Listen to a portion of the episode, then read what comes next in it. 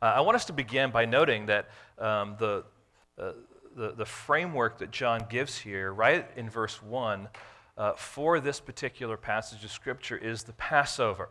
And in John's Gospel in particular, if you remember, the, a, lot of the, a lot of the stories and events are taking place around these, these feasts. And um, one of the reasons why we know that Jesus ministered for uh, a little over three years um, is because of these, these time markers. Chapter 2 talks about the first Passover, chapter 6 uh, talks about the second Passover, and now chapter 11 and 12 are bringing up this last Passover, ultimately, which is the one right before his death. And so we know that there were three years then, simply based on that and other things, that Jesus was ministering um, for uh, a season. So for, for three years, he walked around Judea, Galilee, Samaria, healing people, casting out demons, teaching about the good news, and also raising uh, the dead.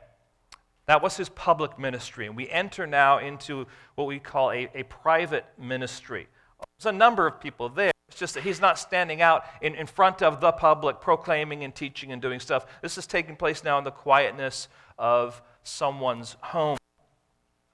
Now, the religious authorities, if you remember, um, are not just angry with Jesus, they have officially gathered together and determined purposefully that they are going to arrest Jesus so that they can put him to death. And so, all along in John's gospel, there's been little bits and pieces of antagonism, but it got to the point at the end of chapter 11 where it became a formality, and they agreed together in the Sanhedrin, this is what we're going to do. And I, I share that just to help us understand the context in which this event takes place. In fact, um, I think John kind of gives us some bookends here, might want to say a sandwich of sorts that helps us understand uh, the actual setting of what is going on in this particular passage. Notice verse 55 of chapter 11. Now, the Passover of the Jews was at hand, and many went up from the country to Jerusalem before the Passover to purify themselves. They were looking for Jesus and saying to one another as they stood in the temple, What do you think? That he will not come down or come to the feast at all? Now, the chief priests and the Pharisees had given orders that if anyone knew where he was, he should let them know so that they might arrest him. So, this is happening in John's uh, account here right before this event that's taken place in this home. And then at the end of this story, verse 9, um, notice what it says. When the large crowd of the Jews learned that Jesus was there, they came not only on account of him, but also to see Lazarus, whom he had raised from the dead. So chief priests made plans to put Lazarus to death as well, because on account of him, many of the Jews were going away and believing in Jesus. So you have this, this kind of um, bookmark, so to speak, of superficial uh, belief, these Jews that are hearing about this, that are responding to Jesus, and that, that's more in chapter 11. You get a little bit of here in chapter 12, the Jews are somewhat superficial. You also, though, get this, this, this context of hostility from the, from the chief priests, which would be a representation of the Sanhedrin, that are out to, to, to put him to death and to catch him.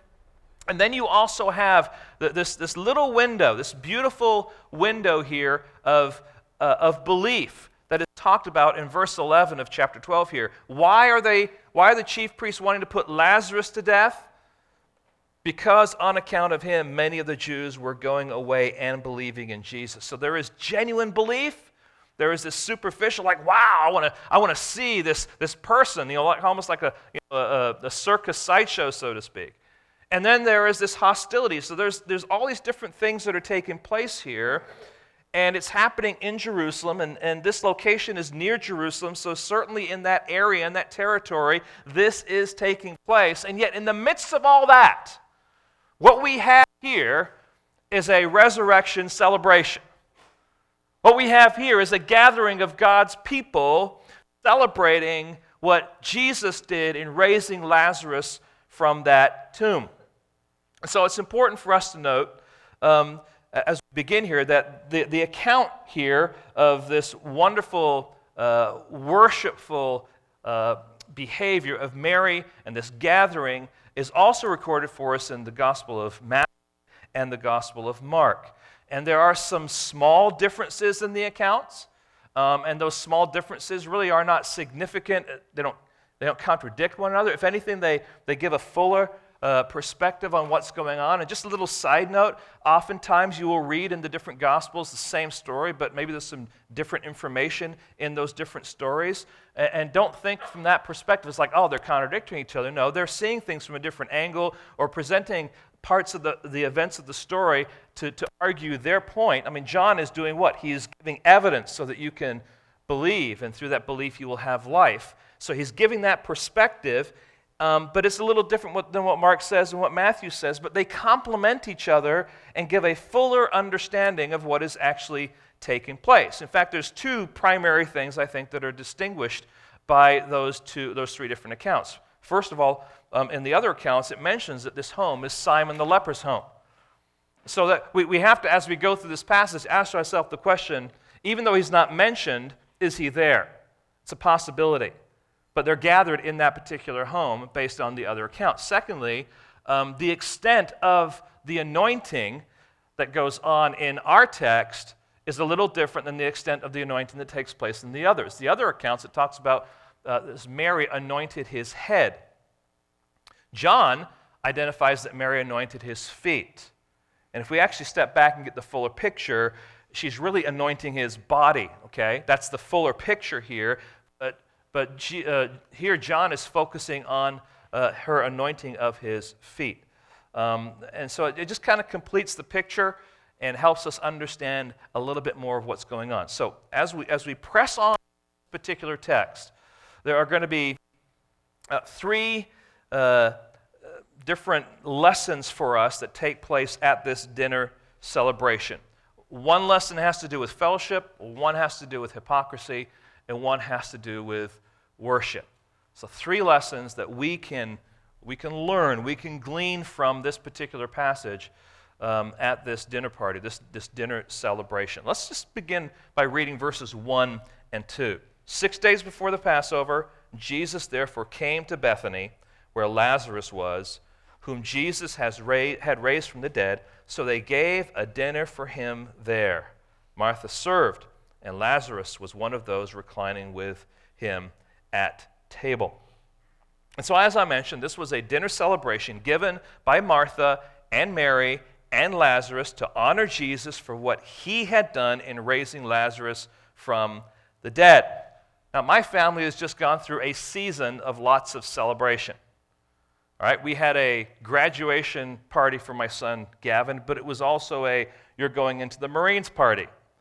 He went into the Marines, did boot camp, and we went down and we celebrated his graduation from the Marines and had a dinner down there. And then he came home, and because he's home, we invited family over to celebrate the fact that he, you see, it's just, there's all these different celebrations that are going on. Why? Because we, there's things to celebrate.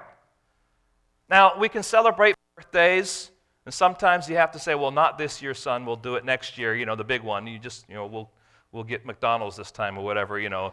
But, but you know, we, we, we celebrate different things. It's possible San Francisco is going to celebrate tonight. I don't know why, but it's possible. Okay? And, and things happen in this world, things happen in life that are worth celebrating. That, friends, when you have a loved one who has died and who's been in the tomb for four days, and Jesus comes along and says, Come out, and he comes out you have something to celebrate. And we gotta, we gotta understand the impact and the emotions and the celebration that is going on with these friends, with this family, and those who are there in particular, uh, in this particular context. And not just see it as here's just a dinner, you know, they're passing the food around, that's it. Martha is there, Mary's there, Lazarus is there, Jesus is there, along with the 12 disciples. It's possible also that Simon uh, who was a former leper, was there also because we're told that it's his home. And Scripture doesn't record all the conversation that is going on there, but listen, if, if, if you're a guy, you're with these disciples, and you're celebrating, you're, you're kind of loosening up a little bit. Isn't that usually what happens with guys? It's something where you're, you're happy about, you're celebrating. By no means do I mean to, uh, to, to be disrespectful in what I'm about to say, because I'm going to try and just kind of think through a little bit of what's going on here. But I'm sure there was some conversation that, that, was, that was celebratory, that was praise, that was expressions of amazement, that you know, went through the story again, um, that there was also some humor. Uh, there was some humility and some joy mixed in. All these things were taking place. And so just imagine that Simon, if he was there, um, if he was present, started to talk about maybe how Jesus came and cured him of his leprosy.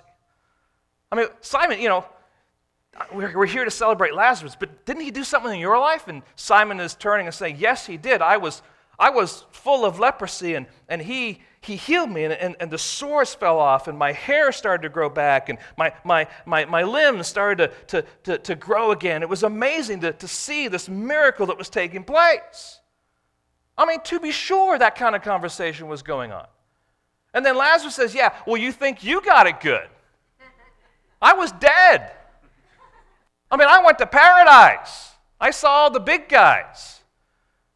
And I tell you what, the funniest thing is when I heard come out, I came out, and Peter, you should have seen your eyes. They were like, bing!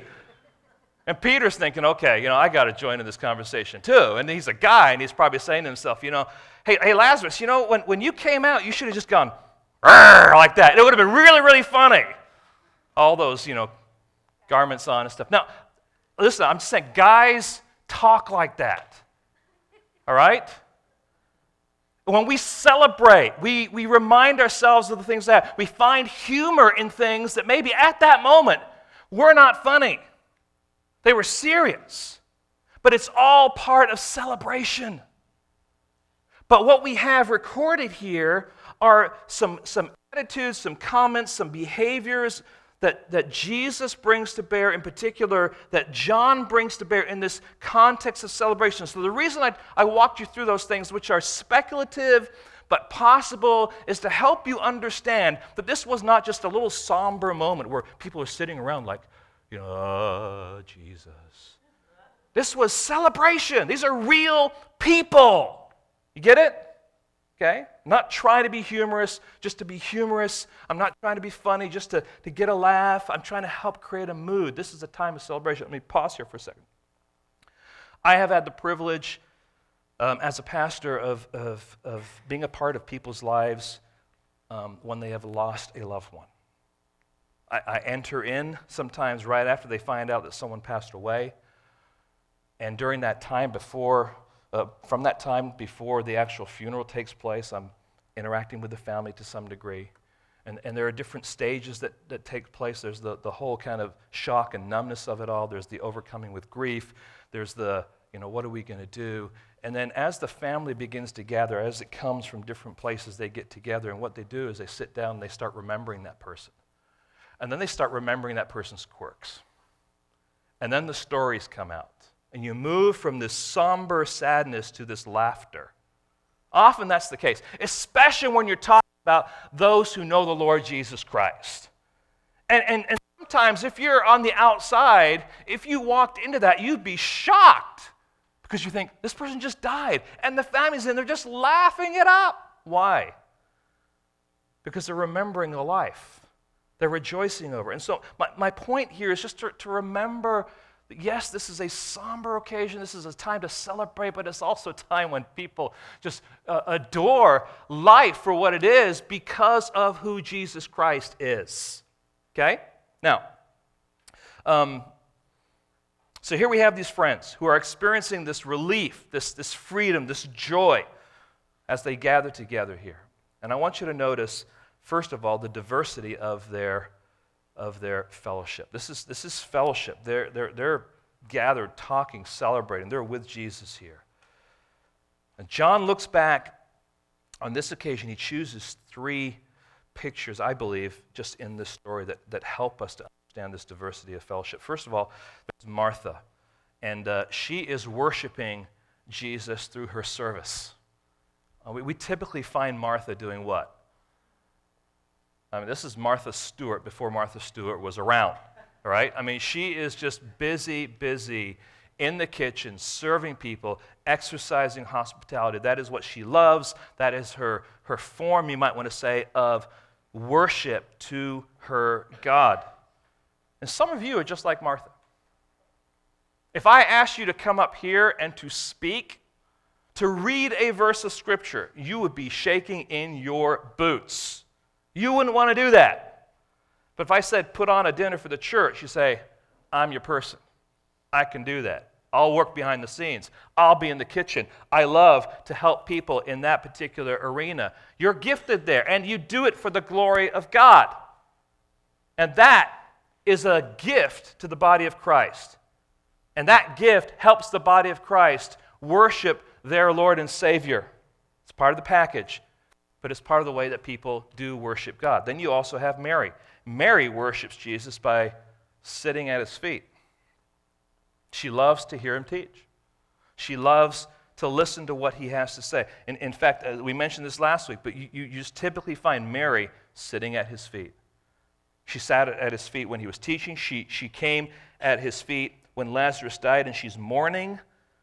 And then we find her here worshiping at Jesus' feet. This is where she wanted to be.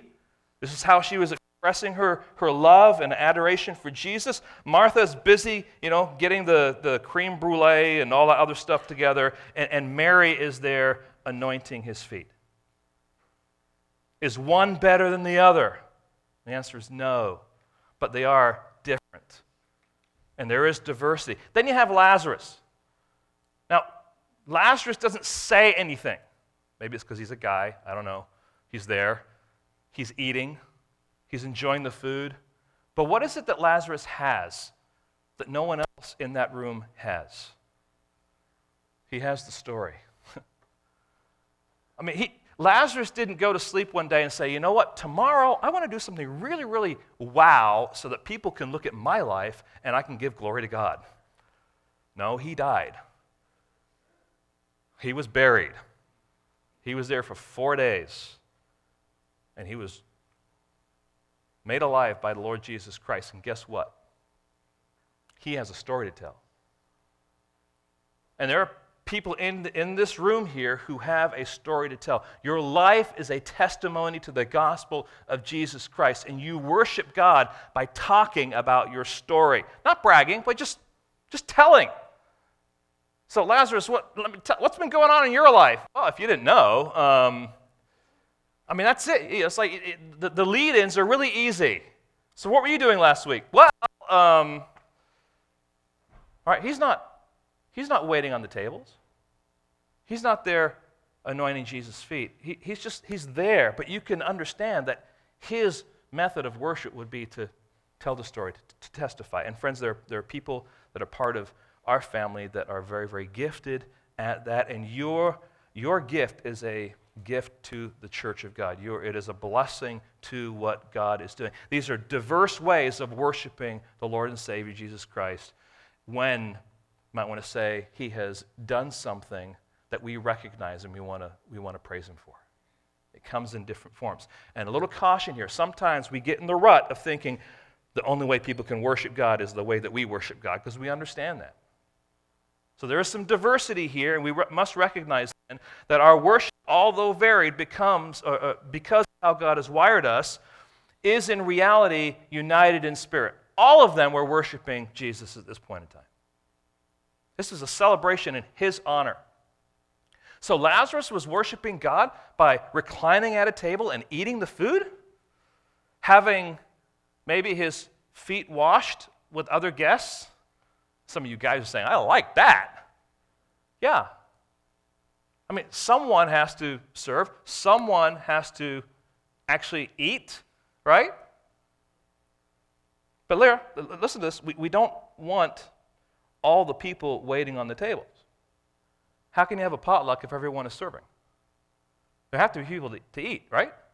What would it be like if you cooked all this food but no one ate it? Everyone's standing there to serve the food, but reluctant to eat. It would be kind of strange. You realize that when you create that food, and you're serving that food, that people are going to do what? Eat the food. You don't get upset with them. How can you come and eat this food? How dare you? No, uh, you realize it's part of a bigger whole, that you have a role in that function, right? We don't want all the people to sit and listen. Because if everyone's sitting and listening, guess what? Things happen in the parking lot, all right? the food burns, the coffee's really bad, which would be really, really awful, just so you know, okay? Not everyone can sit and listen. We can't have all the people reclining and eating. Some have to serve, some sit and listen, some are reclining and benefiting and enjoying what is taking place here. But there is always the possibility that conflict and squabbles happen because we don't recognize and we don't honor each other with our unique giftedness. Not, I'm not saying these are the only three, there are different ways that we all worship the Lord Jesus Christ. But squabbles and conflict can happen when we do not value and don't appreciate the different ways that, because of God's gifting in us, that we uh, that, that, that people can worship the Lord Jesus Christ. Let me write this, this, the servers get upset with the learners. You're always sitting there, you're always listening, you're always taking in. And what about me? I'd like to do that too. All right? Element of truth, possible conflict. The learners get upset with those in the limelight. Who's in the limelight here, apart from Jesus? Lazarus. Uh, at that particular moment, guess what? Lazarus should be held up. Why? Because he has a story to tell. And apparently, it had been told because the chief priests want to put him to death too. Because people were listening to his story and they're coming to faith in Christ. And we go through times of season where people go through some trials and, and God reveals himself and makes himself known through that trial or that difficulty or that circumstance. And you say, you know what? God is using this for a season. We're going to hold this person up, not to worship and adore them, but to recognize that they are being used by God at this point in time to be a beacon of his truth. That means people are running around serving and helping and doing all they can. Why? And they're trying to lift this person up in their particular giftedness at that point in time. You know what? Two years from now, it might be you that's being lifted up. This is not a pride issue. This is just what is God doing in the context of the church issue. Okay? And then those in the limelight sometimes can get upset with those that are serving because those in the limelight can get a little full of themselves if they're not careful. How come the coffee wasn't here sooner? And don't you know that I have sugar in my coffee? You should know that. You know, we've, we've done this for at least two days, and you should, you know. I mean, you, you can, these attitudes can kick in so easily when we're not recognizing that God uses a variety of giftedness to accomplish his purposes, and he loves worship that comes from a, a variety of different giftings that flow out of a person's heart because that's how he has wired them. So that's the diversity of their fellowship. And fellowship often is very diverse. Secondly, the delight of their fellowship. Obviously, um, you know, Jesus loved Martha and, and, and Mary and Lazarus. John 11, 5 tells us that. So there's this, this passionate, wonderful celebration that is taking place, and there is a delight in what has taken place, there's a delight in, in being in the presence with Jesus, not just limited to the good times, but also in times of trial. And you have this, this context of tension, this context of, of, of, of trial that is still present because the chief priests are still out to get Jesus, and they're also now out to get Lazarus, and they're out really to, to, to cause trouble for anyone who might be a follower of Jesus Christ. And yet, in this home, there is great celebration taking place. And they are delighting together. And friends, just hear this. This is one of the things that the church has been created for. You and I live our lives. I mean, I asked earlier, so how's your week gone? Really bad, really good? Uh, you know. For some of us, it's been really rough. For others, it's been time of celebration. Different circumstances, there's fears, there's troubles, but we come together when that context is there and we're able in that context to in something to delight in Jesus Christ, to delight in the gospel, to delight in the promises of God, to delight that God has created the body of Christ to help us through these times by virtue of Him working through them and in us. We need each other. God's created the church not so that Christians can be isolated, but so that Christians can be together. And so it is a reminder of the kind of fellowship that we as God's children are commanded to have when we are told, and this is Hebrews chapter 10, verse 24 and 25, and let us consider how to stir up one another to love and good works. Not neglecting to meet together, as is the habit of some, but encouraging one another, and all the more as you see the day drawing near. I mean, it's this constant context of hostility, but also of joy and accomplishment and celebration. And there's just this mixture, and we need the body of Christ to be that place where we can find and we can, we can rejoice and we can, we can praise Him. But it also speaks to how we gather as families. When you gather with your family, do you, do you gather in such a way that you are lifting Jesus up, that you're to be with Him, that you're celebrating the things that He's done? Are, are, you, are you saying, God, okay, you, have brought us into a trial, um, and, and Lord, we're going to praise you, and, and we're going we're gonna give you all? I mean, on, on a practical level, it could be something like this. You know, you get your family together, and, you know, finances are tough, and you say, listen, finances are difficult. But you look each other in the eye and say, but we're here, and we're breathing, and it's not over yet. And we have a great God. And so, even in the midst of this trial, guess what? We're going to get perspective and we're going to put things in perspective and we're going to, we're going to do all we can to praise God. Now, that might be changing some habits. This might be why you don't go to McDonald's that week or you, you don't do X, Y, and Z or whatever it might be. You make choices based on your circumstances for the glory of God and you praise Him with that. So, it speaks to how we function as families, it speaks to how we gather as friends. You know, and, and listen, there's, there's home group tonight. You, some of you are going to come into home group and you'll be like, oh, this has been such a rough week. And some of you are going to be like, yeah, did you hear the good news? That's, that's the way life is. There's a variety of different things that happen in people's lives. But when we get together as friends, what do we do? We celebrate the good times, we celebrate what God is doing and accomplishing through the rough times too. Because we bring it all back to the same place where that arrow is sticking up, glorifying Lord Jesus Christ. It speaks to how we gather as a church. Why are we here? Is it, is it just to be entertained? Absolutely not. It is to draw ourselves as God's people to a place where we're seeing Him afresh and we're being nurtured and equipped and strengthened to do what He has called us to do in our lives, whatever that might be. We need each other and we need Jesus Christ in the midst of our gatherings, whether it's in our families, our friends, whether it's the church. And He delights in that. He delights in the celebration that is taking place in this home. It's a beautiful picture of what fellowship should look like. Now, sadly, there is this attitude and this feeling sometimes that, that there should be a somber dullness when we kind of gather together and we do spiritual things, that, that laughter or humor is very, very suspect. Now, I want to be careful. I, I'm not talking about slapstick stuff, but there are things that are funny. And there, is, there are things that are humorous. Scripture is very, very clear, I think, and gives us indication. This passage is one, but Ecclesiastes chapter 9 is another passage of Scripture. Now, if you know the story of the book of Ecclesiastes, it's, it's a little, I mean, it's a, it is a head scratcher to some degree, right?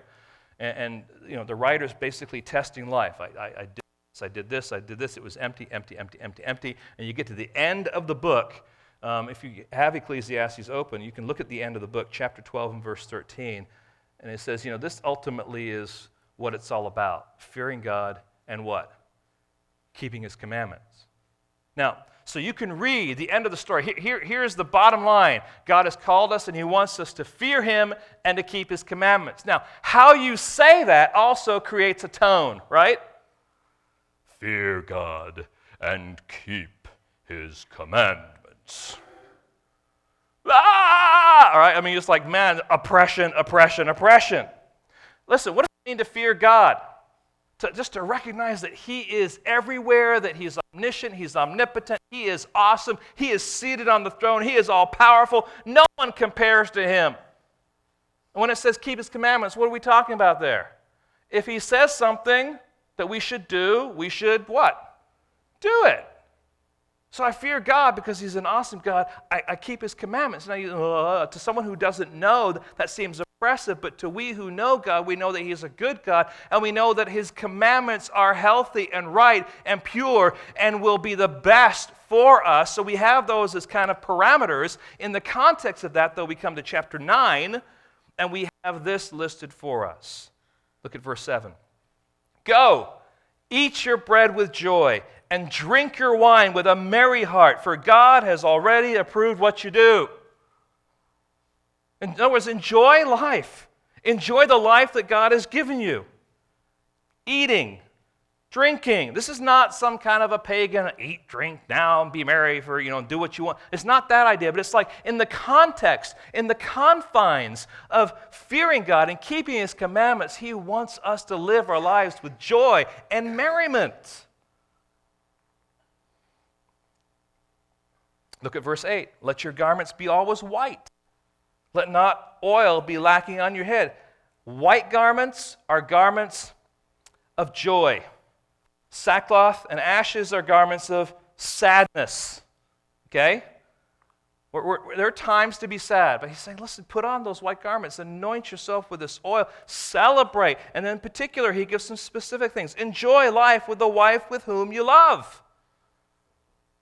Uh, enjoy that family relationship. Enjoy that spouse. Enjoy your children. Enjoy your grandkids.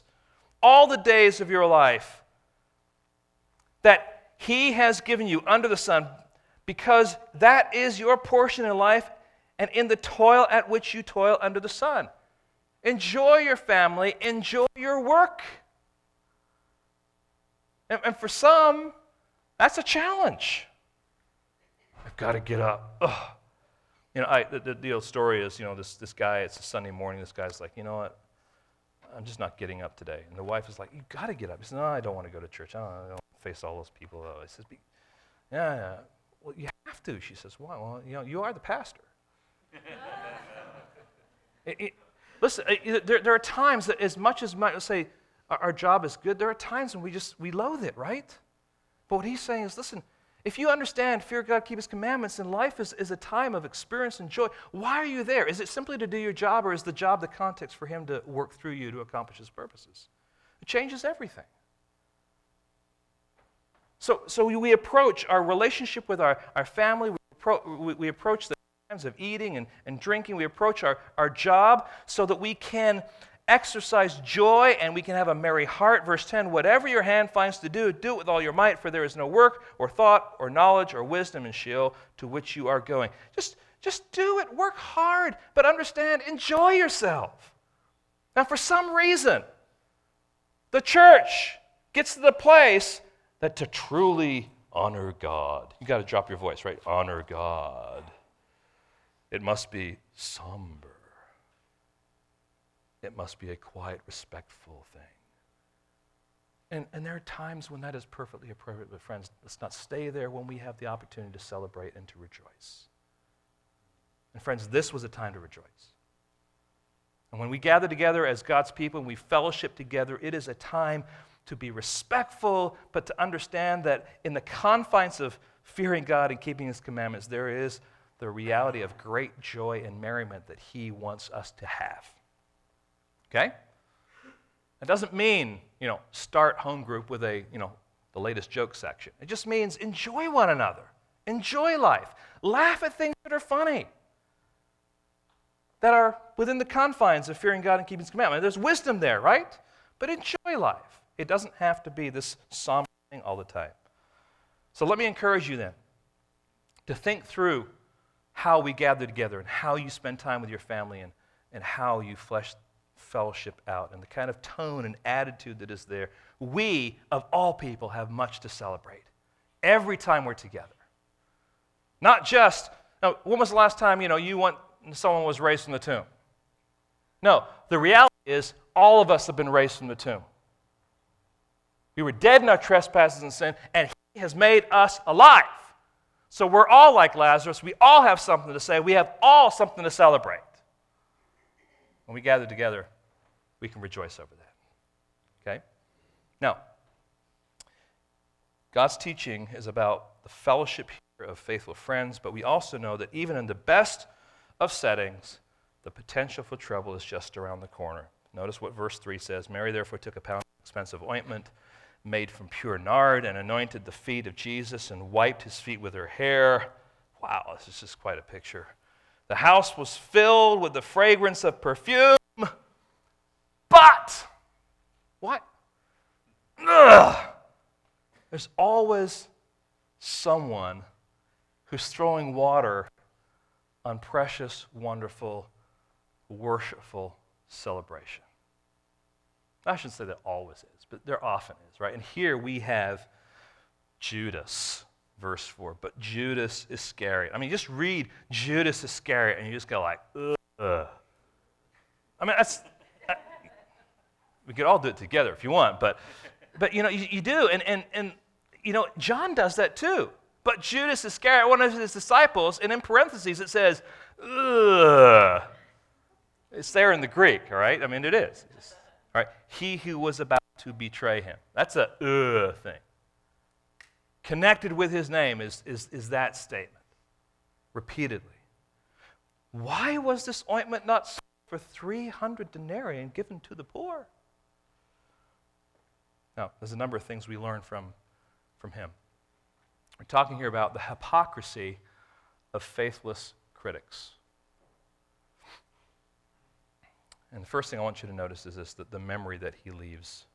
Over and over and over again, Judas is mentioned in the Gospels, and he is distinguished by his act of betrayal. And John, in writing this, he is reminded of the way in which Judas chose to deny Jesus with his unbelief. And uh, understand, Judas wasn't simply a victim of God's sovereignty that he was through as one of the disciples and you know, God said, "Well, uh, I guess I'm going to pick Judas, and he's going to be the guy." And Judas like, "I don't want to be the guy. I want to betray. I want to do that." No, Judas did it because that's what he desired to do. God doesn't force his will. Understand? He is working with that person's will. It just happens to be the same thing that God desires. So what, what Judas was doing was completely and totally his responsibility, but it was all part of the divine plan. I know you have to shake the, you know, the nuts loose in your head when you think about that. But Judas was doing this because he wanted to do this. He was driven by his own lust for money and power. And so just, just think about every time we, we gather for the Lord's Supper. Here's what the passage says 1 Corinthians 11, verse 23. Paul says, For I received from the Lord what I also delivered to you that the Lord Jesus, on the night when he was betrayed, took bread. And when he had given thanks, he broke it and said, This is my body, which is for you. Do this in remembrance of me. This repeated ceremony that we are called to celebrate every time we do it, we are reminded of Judas and his betrayal. Quite a memory, quite a legacy. Notice also the criticism that he gives here. Judas is extremely critical of Mary's extravagance. It's not that he was critical necessarily of the fact that she was anointing him, but it's the extravagance of it all. I mean, this is what he says. Why was the ointment not sold for 300 denarii and given to the poor? Now, just step back and think about this. Who are the hosts at this party? It's not Judas. He's a guest at the party. So, to speak to one of the hosts of the party in such a disrespectful way, not a good thing. It was also a public criticism. Others heard it, others observed it. Now, some people are like Judas in their criticism and in their discouragement. And I know faces are popping into your head right now. Right? Something you did was too long or it was too short. It was too much, it was not enough. It was soon or it's too late. Nothing will be good enough for them because they have a critical spirit and only look at what they don't like, forgetting that the world was not created for them. But, friends, more often than not, such criticism is a mask for underlying desires power, control, pride, credit, the honor of man, fear of change fear of being left behind, fear of being obsolete. We could go on. Complaining, discouraging. I mean, why would, why would Judas come and just want to throw, you know, throw water on this beautiful expression of worship that Mary is giving here? Well, thankfully we have John that will help us out here, but he says in verse in verse 6 um, he said this not because he cared about the poor, but because he was a thief and having charge of the money bags he used to help himself to what was put into them. So we have the criticism that he gives, but then we also have this mask that he wears. This is really the reason. He's putting on a good front. He's saying something that is pious, something that sounds good, and actually, to some degree, reasonable. But there were other underlying motives. It's easy to talk big and pious. It sounds spiritual and may even impress other followers of Christ, but it's another thing to do what he says. And John is giving us indication here that let's just assume that that was sold and it was put into the money bag so that it could be given to the poor. The question is, would it actually be given to the poor? He really didn't care about giving it to the poor. What he cared about was the fact that that money would come through him and he could pilfer some of that money out for himself. It was a selfish request, it was a selfish, self serving criticism. It was the kind of criticism and discouragement that really was not saying anything bad about what was being done. I mean, he did, it was disparaging, but ultimately it was because I want something. He wanted to benefit in a sinful way by their limitation of their worship to God. And friends, this, this happens. It happens a lot. It's happened in churches that I have pastored. This happens in the arena, for example, of music. It's not godly to have drums. No, you just don't like drums. No, it doesn't honor God to have drums. All right? All right. Show me in Scripture. Well, I just, I just, it just doesn't honor God. What You're telling me it's, it's just what you want. Now, I understand. We, we all have to make adjustments. But listen, the, the issue is not the drums, the issue is your heart and understanding what's going on in worship. Now, friends, please hear this, hear this, hear this. Gateway is not going to have worship wars. You hear me? We're not. We're going to be careful, we're going to be tasteful, but when we hear, well, we need to have this, or this instrument's bad, or whatever, it's like, guess what? We're going to close that down. Because we're not going to allow someone's preference to dictate what ultimately we do as if it has some spiritual weight to it, because it doesn't. If it does have some spiritual weight to it, then we need to consider it. All right? Soapbox, step off. But you know what? True. This kind of stuff causes rampant damage in the church, whether it's music or other areas of, oh, we think this and we think that. Listen, let's gather together. We will determine as a church how we're going to do certain things, and none of it's going to be perfect. And we can be constructive in our criticism to help, but guess what? There's probably going to be some things that, you know, you just don't like. You know, you don't like the fact that I don't tuck my shirt in. I'm sorry. No, I'm not. Yeah. Big shirts cover a multitude of sins, right? Uh, it's just, all right, let's just say it, right? So I have my own sinful struggles, and you have your own sinful struggles.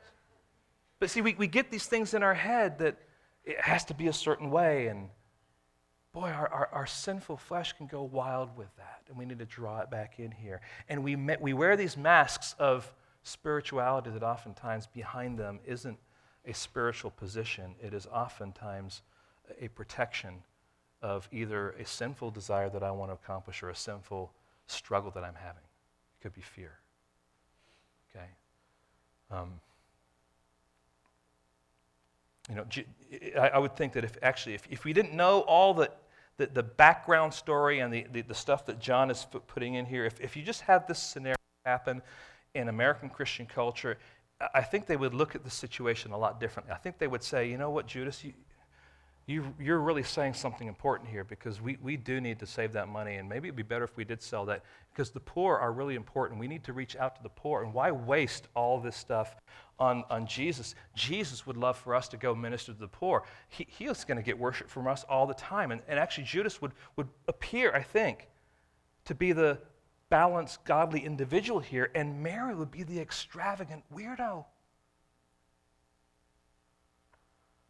Now, some of you Some of you are just a little uncomfortable with someone raising their hand when it's time to sing. I'm not going to point you out because I'd be raising my hand if I did that, and that would hurt you. I'm, let's just think through this. We, we oftentimes are not thinking clearly and thinking biblically about positions and decisions that we make and how we view things.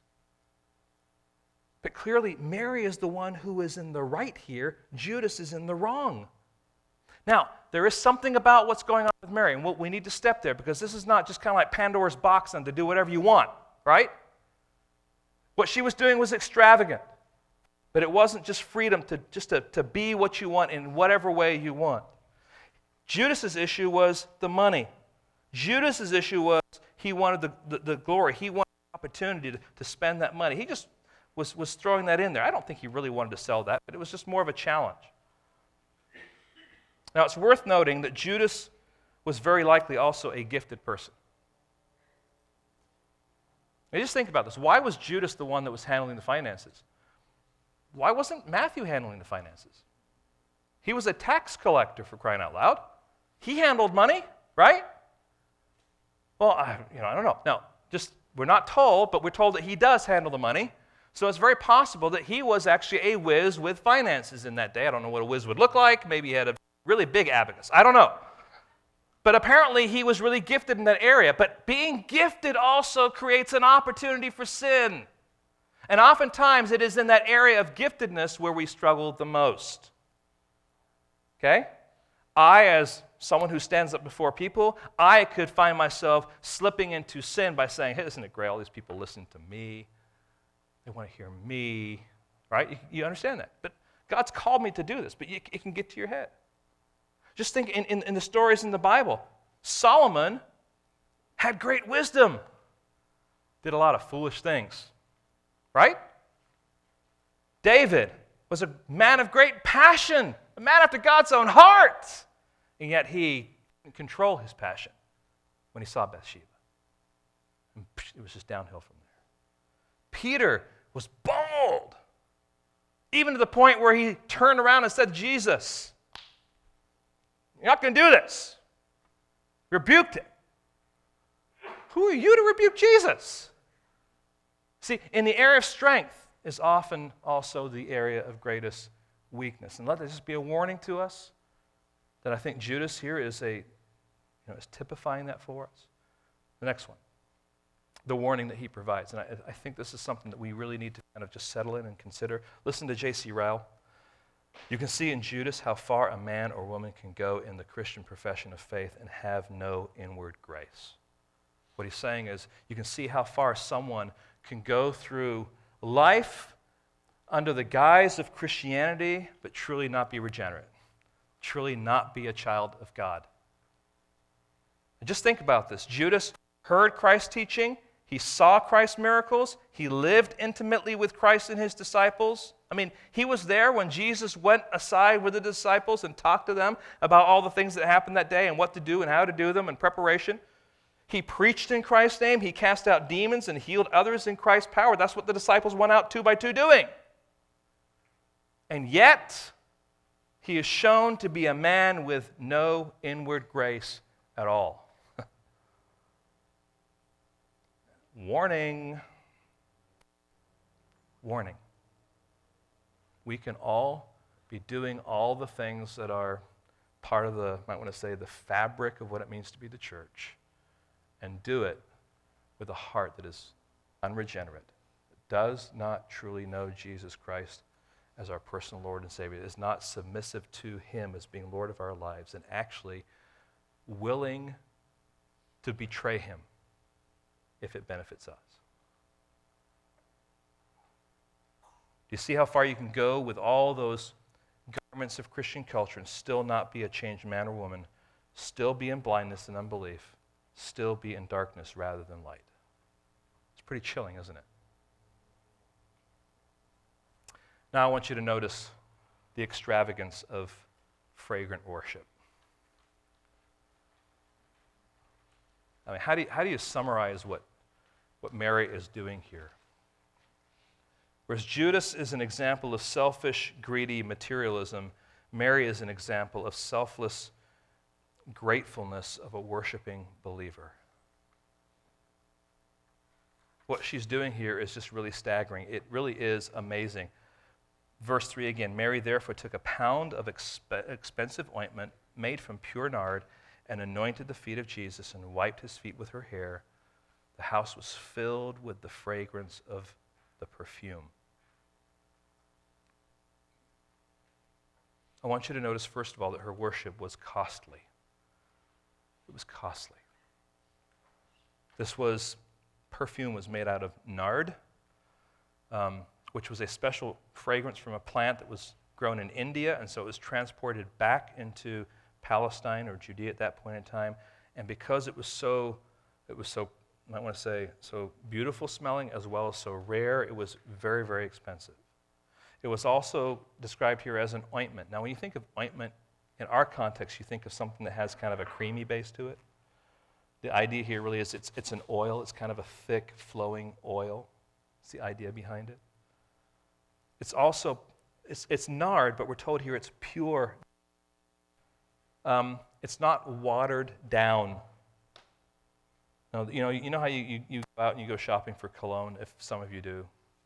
Some of you need to, but just you go shopping and they have different levels. You, you can get like, you know, eau de toilet, which is like more watered down, and you have the pure perfume. I'm, I'm serious. That's the way it is, right?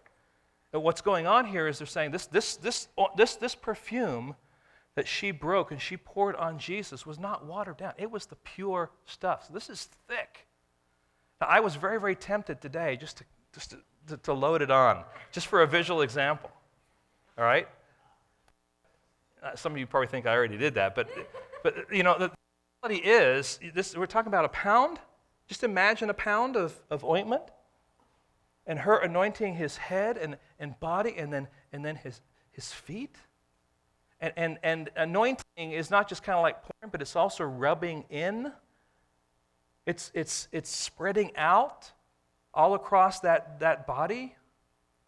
And, obviously, and you understand, yes, this is, a, this is a woman, this is Jesus, but there's nothing sensual about this at all. This is just anointing that is taking place here. It was costly. She gives it all. It's pure. It's, it's, it's the best. It's, the, it's all of it that she pours on his body. Turn to 2 Samuel chapter 12.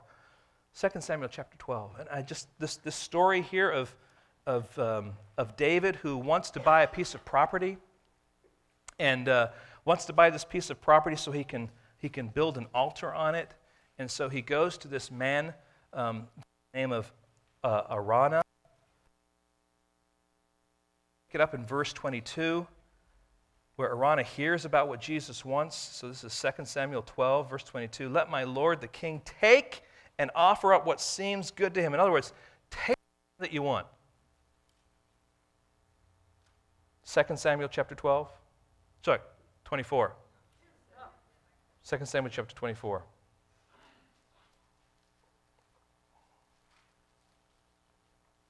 All right, picking up at verse 22. Let my Lord the king take and offer up what seems good to him. Here are the oxen for the burnt offering. Here are the threshing sledges and the yokes of the oxen for the wood. All this, O king, Araunah, give king. And Araunah said to the king, May the Lord your God accept you. So, what, what, what happens here? This, this man hears that David wants this piece of property, that he wants to build an altar there so he can offer sacrifices to the Lord, okay? And, and rather than David pay him for that, he says, listen, just, just take the land. And not only that, here, here, is the, here are the sacrifices, and here's the wood to actually make the sacrifice. I mean, he's, he's thinking ahead. He's, he's doing it with good motives to, to think about the king and just to honor him. But notice what David says in response. But the king said to Araunah, No, but I will buy it from you for a price. And here's the key part I will not offer burnt offerings to the Lord my God that cost me what? Nothing.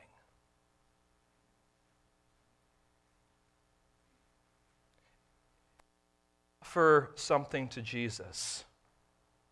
When Mary is offering something to Jesus here, it is not something that is nothing, it is something that is something. it is a sacrifice.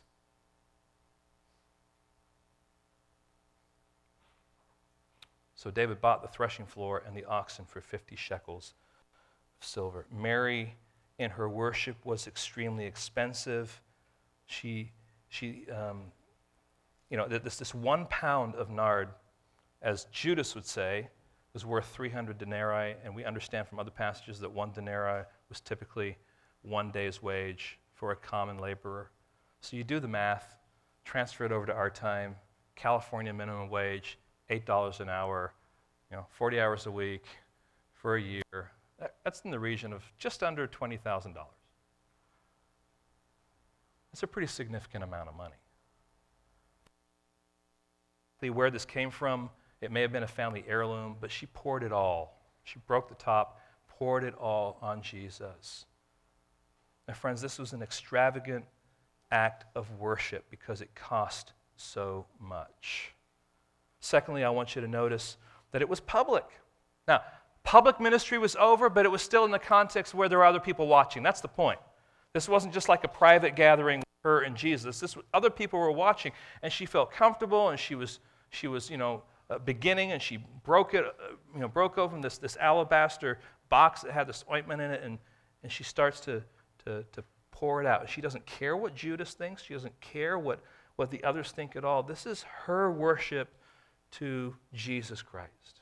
She cares what he thinks.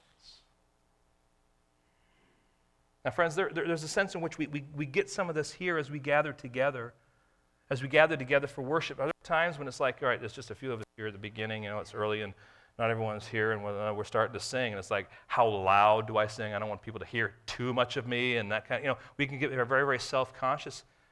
It doesn't matter. We all make a joyful noise to the Lord. Some of us more joyful than noise, but some of us more noise than joyful. But we all sing. That's just one, just one area in which this, this would apply. It is public in the sense that it, that it is in a context where other people are seeing it and observing it. And sometimes we're so inhibited by these misunderstandings of what celebration is supposed to look like that we, we just are not free. And I don't mean ridiculous free, I just mean, you know, stop and Look up and sing with joy. There's a freedom that is necessary there, but this was public. It was not only public, it was planned. I, I, really, I really believe that, that, that what Mary is doing here was not just a spontaneous thing. I, I really believe that as she, you know, as she experienced you know, Lazarus being, being raised and the idea that there was going to be this, this, this gathering and this celebration in her mind, things started to churn. And, and the reason I say that is because in Luke chapter 7, verse 36 and following, we have a very, very similar kind of setting, a similar gathering that happened earlier on in Jesus' ministry. It took place at the home of a Pharisee. I'll pick it up at verse 36 of Luke chapter 7. One of the Pharisees asked him to eat with him, and he went into the Pharisee's house and reclined at the table. And a woman of the city who was a sinner, when she learned that he was reclining at the table in the Pharisee's house, brought an alabaster flask, flask of ointment, and standing behind him at his, at his feet, weeping, she began to wet his feet with her tears and wiped them with her hair, with the hair of her head, and kissed his feet and anointed them with the ointment. This is something that has already taken place. And I just really wonder, what in her preparation, she's thinking, how can I express my adoration for who you are, Jesus, and what you have done and what you mean to me? And she begins to process and plan, this is what I'm going to do. Now, scripture doesn't specifically say it, but I, I just wonder if that's the case because it happened before. Now, it's a reminder to us that the way in which we worship does affect other people. We're supposed to sing to one another the songs, hymns, and spiritual songs. Singing to one another.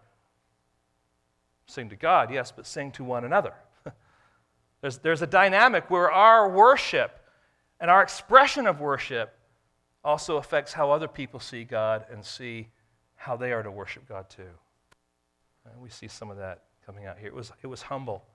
It was humble. And, and what, what does she do that is, that is humble? She's washing his feet. Yes, she's anointing his feet, but this was, this was the position, this was the job of the lowest of the lowest slave in a household, washing the feet of a guest.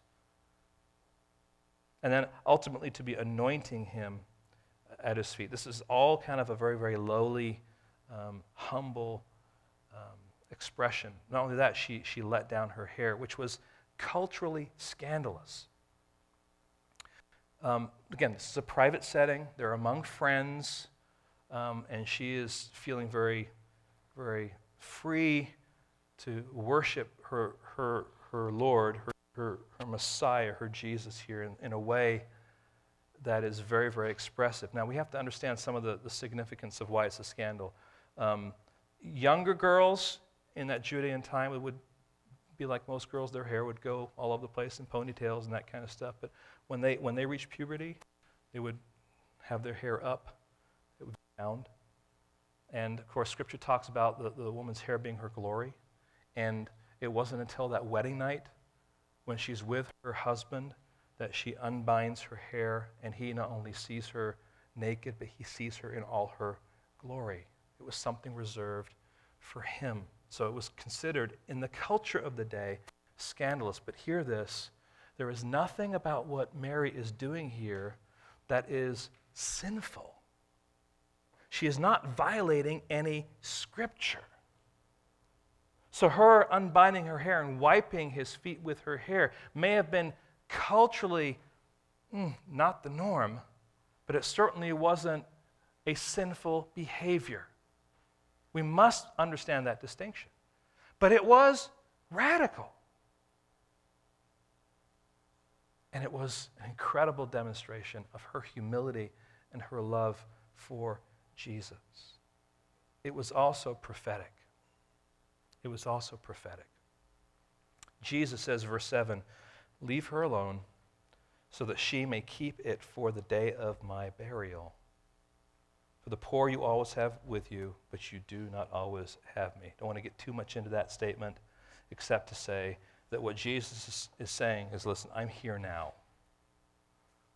I, the church should be doing stuff with the poor. You should be caring about people who are less fortunate and helping out. There is a humanitarian side to the ministry of the church, but he's saying, listen, I'm here now. In the context of what is going on in in his ministry and his purpose. He is going to be on a cross in a few days. But I'm here now. And so what she's doing is a good thing. She is preparing him for the day of his burial. Now, it's possible that Mary, because she sat at the feet of Jesus, that she was eager to learn, had a greater capacity for belief, that she knew that Jesus was going to die. That's a possibility. We're not told. But, but as I look at this passage, I think what we have going on here is similar to what we saw in the words of Caiaphas. Go back to chapter 11 and verse 50. Caiaphas here is an answer, the solution to this person's um, uh, interference with what they're doing. He says to the rest of the Sanhedrin, who are panicked over it, Is it better for you that one man should die for the people, not that the whole nation should perish? And by that statement, it was something that was on his heart. It was a political move, but it was also prophetic, looking ahead to what Jesus ultimately was going to do. And even here, Mary, when she does her act of worship and when Jesus commends her by her act of worship, there is something prophetic about it that she is preparing him for burial. But she doesn't know it. She's just being extravagant. She's just loving on him. She's just showing how much she appreciates him. And so here we, we just want to pause a little bit and just think about this, this fragrance. And I do want to, I want to push the envelope. I want us to think a little bit more about the, the possibilities of the implications of what Mary has done. If we understand a few things, we may understand some of the implications and the beauty, what, how, how this is incredibly beautiful not only as an example, but also for Jesus, who was going to go through great suffering. Jesus will be dead in about a week. First thing. Getting to the end of the story here. It's Passion Week. Secondly, people in the culture of that day typically did not bathe regularly. Now, some speculation here, I understand, but I just want you to think through this. Third thing, the overabundance of this oil that is put on Jesus by Mary so that Jesus stinketh. You, you, I mean, just get some of the connection here. I mean, Jesus now stinks. The room stinks with a beautiful smell. It didn't stop stinking, and he didn't stop stinking the moment he left the house. When you spray on your perfume, you're not expecting it to disappear when you walk out the door. The whole point is that you smell good when you walk out. You could care less about home. An ointment like that, that oil would be rubbed into the skin. And so, everywhere Jesus went from that day forward, there would be this lingering smell and a reminder of what he came to do. As Jesus served the Last Supper and as Judas went off to betray him, there's this fragrant smell that Jesus himself could smell because he had been anointed and was reminded he came to do this. When he prayed to the Father in the garden, he's sweating drops of blood. There's also then this, this odor that's mingled with that, reminding him of what he came to do. When Jesus is arrested, he's mocked and he's flogged, the oil there, over time, but it's still there to some degree. You guys know what I'm talking about. You go home and you, you put on a shirt that you wore like a, you know, a week ago, even it went through the wash, and you can still smell some of that perfume or that cologne. Or maybe I'm not talking about you, maybe it's just me, but right, but it's there. It lingers. And the possibility that when Jesus hung on the cross and he's suffering and his head drops down and he's, he's smelling again the skin that is there. I don't know, but this fragrance, I don't think stopped and vanished. I lingered and was a fuel and a reminder of what Jesus came to do. Now, that is not something that Scripture says specifically, but we are told that sacrifices offered up to God are a sweet smelling fragrance. And since Jesus is the ultimate sacrifice, he is the sweetest smelling fragrance ever to be offered to God. Listen to Ephesians chapter 5 verse 2 and walk in love as Christ loved us and gave himself up for us, a fragrant offering and sacrifice to God. I just wonder I wonder if all that is contained in the picture of what is going on here. Now briefly, we'll bring this to a close three concluding thoughts. Number one, just think about all the different ways that God uses the senses to describe his gospel. Sight, I am the light of the world. The healing of the man born blind. Taste, I'm the bread of heaven. I'm the living water. Touch, remember this not in John, but the, the woman with the issue of blood who touched the edge of his garment. Hearing, of course, all those times when he spoke in the wilderness to the multitudes and they heard and they listened. When he was at the temple, anytime he's teaching. But here we have this, this smell that, that God would be declaring his gospel through the sense of smell. Then I want you to just be reminded of the, the gospel leaves a legacy. Judas left a legacy. What kind of legacy does Mary leave? Matthew 26, verse 6 that parallel passage, Jesus says, For she has done a beautiful thing to me. You know, that's a pretty good legacy. Mark's gospel says, Wherever the gospel is proclaimed in the world, what she has done will be told in memory of her. That's a pretty good legacy. My question is, what's your legacy going to be? That should be a question for us.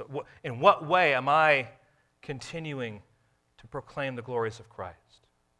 As a final one here, let's take a moment or two to kind of work through. The gospel is a fragrance.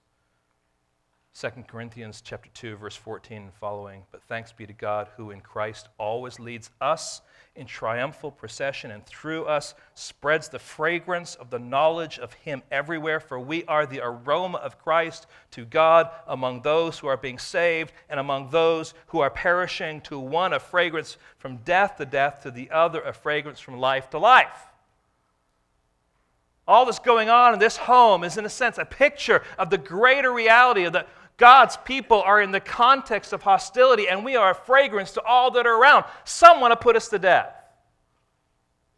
Some will believe. because we are exuding this beautiful perfume of the gospel. And we saw Mary sitting at the feet of Jesus learning. We saw her at the feet of Jesus mourning. We saw Mary at the feet of Jesus worshiping and anointing him. But we also see Mary, I believe, with a group of women at the feet of Jesus when he's hanging on the cross, weeping. And I want to take us to one passage of Scripture, Revelation chapter 7, because I think there's one more location where Mary is at the feet of Jesus. But the reality is, we're going to be there too.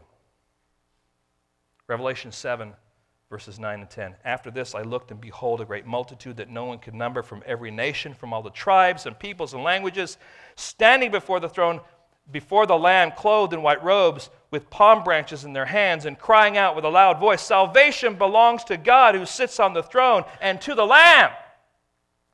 This is the multitude that's saying that. And to be sure, Mary is there too. Friends, we serve a great God who is worthy of our best worship, who is worthy of our purest worship. In the midst of our worship, our sin can get in the way and our, our flesh can, can captivate us, and we can just uh, throw water on what beautiful worship looks like. But He calls us, He desires for us to look to Him, to love Him, and with the gifts that He's given us and with the things that we have, to give Him our best, to give Him our uh, the, the glory that He is due, and to live our lives in such a way that we are daily praising Him no matter what the circumstance. Because He ultimately is the God of this universe, and He sits on His throne. He is high and lifted up, and His robes fill the temple. They permeate and are the fragrance of heaven. Lord, help us today. In whatever meager way that we have, Lord, to worship you, to do it, to do it for your glory and to be extravagant, Lord, in a way, Lord, that is, is measured and fashioned by your truth. We ask, Lord, in your name.